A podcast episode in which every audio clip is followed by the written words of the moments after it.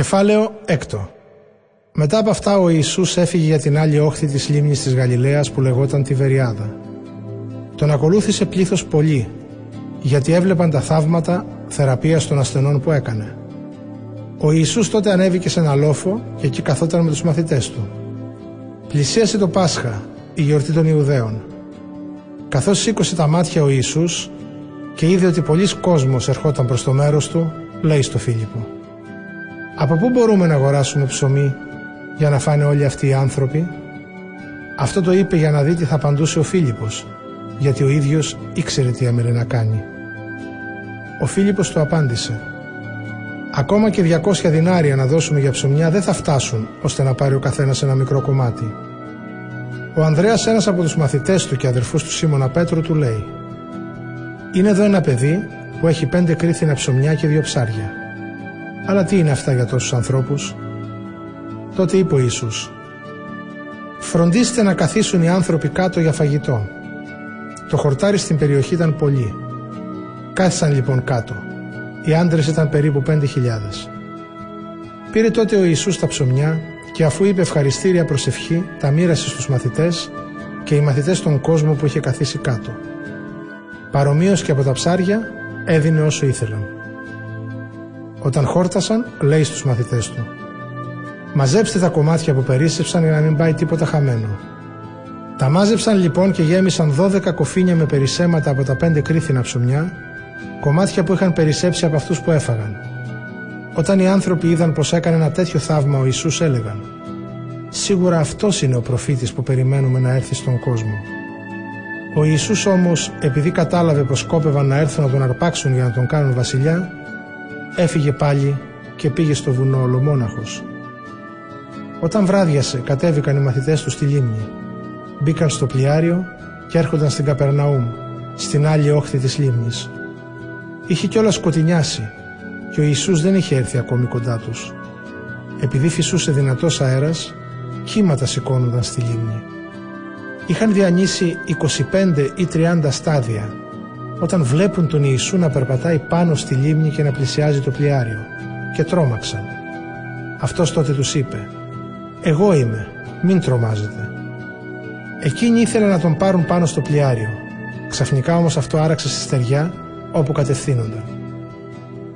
Την άλλη μέρα, τα πλήθη του λαού που είχαν μείνει στην πέρα όχθη είδαν πως δεν βρισκόταν εκεί άλλο πλοιάριο παρά μόνο ένα, δηλαδή εκείνος στο οποίο ανέβηκαν οι μαθητές του και ήξεραν πως ο Ιησούς δεν είχε μπει με τους μαθητές του στο πλοίο, αλλά πως εκείνοι είχαν φύγει χωρίς αυτόν. Από την Τιβεριάδα ήρθαν κι άλλα πλοιάρια κοντά στον τόπο όπου τα πλήθη είχαν φάει το ψωμί, που πολλαπλασιάστηκε με την ευχαριστήρια προσευχή του Κυρίου. Όταν λοιπόν τα πλήθη είδαν πως ούτε ο Ιησούς ούτε οι μαθητές του ήταν εκεί, μπήκαν κι αυτοί στα πλοιάρια και ήρθαν στην Καπερναούμ αναζητώντας τον Ιησού.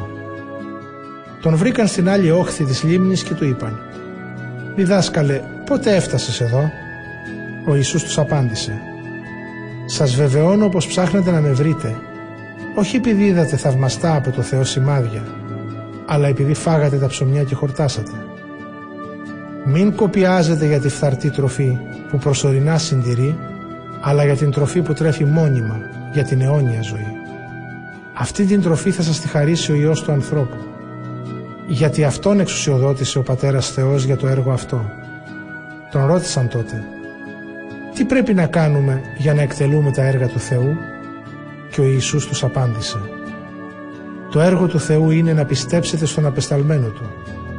Αυτοί τότε του είπαν «Τι σημείο λοιπόν έχεις εσύ να μας παρουσιάσεις για να δούμε και να πιστέψουμε σε σένα» Τι έργα θαυμαστά κάνεις; Οι πρόγονοί μας έφαγαν το μάνα στην έρημο όπως λέει η Γραφή, ψωμί από τον ουρανό τους έδωσε να φάνε. Τους είπε τότε ο Ιησούς «Σας βεβαιώνω πως το ψωμί από τον ουρανό δεν σας το έδωσε ο Μωυσής, αλλά ο πατέρας μου σας δίνει από τον ουρανό το αληθινό ψωμί. Γιατί το ψωμί του Θεού είναι αυτό που κατεβαίνει από τον ουρανό και χαρίζει στον κόσμο ζωή.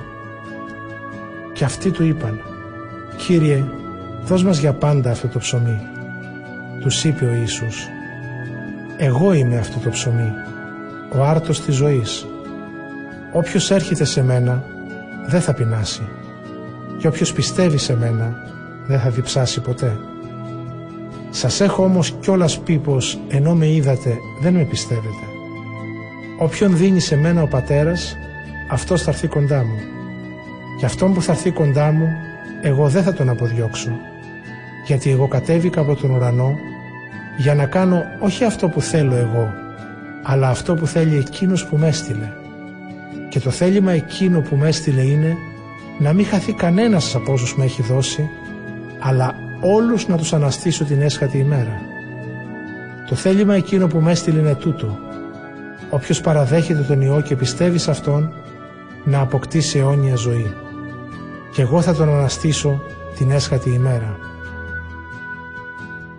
Αγανακτούσαν τότε οι Ιουδαίοι που είπε για τον εαυτό του «Εγώ είμαι ο άρτος που κατέβηκε από τον ουρανό» και έλεγαν «Μα αυτός δεν είναι ο Ιησούς, ο γιος του Ιωσήφ που τον πατέρα του και τη μητέρα του εμείς τους ξέρουμε καλά. Πώς τώρα λέει ότι κατέβηκε από τον ουρανό» Ο Ιησούς τους είπε «Μην αγανακτείτε και μη φιλογνικείτε μεταξύ σας. Κανένας δεν μπορεί να έρθει κοντά μου αν δεν τον ελκύσει ο πατέρας που με έστειλε και εγώ θα τον αναστήσω την έσχατη ημέρα. Έχει γραφτεί από τους προφήτες. Ο ίδιος ο Θεός θα τους διδάσκει όλους. Όποιος λοιπόν ακούει τον Πατέρα και μαθαίνει από Αυτόν, έρχεται κοντά μου. Αυτό δεν σημαίνει πως είδε κανείς τον Πατέρα. Μόνο αυτός που έρχεται από το Θεό, αυτός μόνο έχει δει τον Πατέρα. Σας βεβαιώνω, όποιος πιστεύει σε μένα, αυτός έχει την αιώνια ζωή. Εγώ είμαι ο άρτος που δίνει τη ζωή. Οι πρόγονοί σας έφαγαν στην έρημο το μάνα, αλλά πέθαναν. Όποιος όμως τρώει από αυτόν τον άρτο που κατέβηκε από τον ουρανό, αυτός δεν θα πεθάνει. Εγώ είμαι ο άρτος που κατέβηκε από τον ουρανό και χαρίζει τη ζωή. Όποιος φάει από αυτόν τον άρτο θα ζήσει αιώνια. Και ο άρτος τον οποίο θα δώσω εγώ είναι το σώμα μου, που θα το προσφέρω για να ζήσει ο κόσμος. Τότε οι Ιουδαίοι άρχισαν να φιλονικούν μεταξύ τους. Πώς μπορεί αυτός να μας δώσει να φάμε τη σάρκα του έλεγαν. Και ο Ιησούς τους είπε «Σας βεβαιώνω, αν δεν φάτε τη σάρκα του Ιού του ανθρώπου και δεν πιείτε το αίμα του, δεν έχετε μετοχή στη ζωή. Αυτός που τρώει τη σάρκα μου και πίνει το αίμα μου, έχει ζωή παντοτινή και εγώ θα τον αναστήσω την έσχατη ημέρα, γιατί η σάρκα μου είναι αληθινή τροφή και το αίμα μου αληθινό ποτό. Εκείνος που τρώει τη σάρκα μου και πίνει το αίμα μου είναι ενωμένος μαζί μου και εγώ με αυτόν. Ο πατέρας, η πηγή της ζωής, με έστειλε και εγώ ζω εξαιτίας του.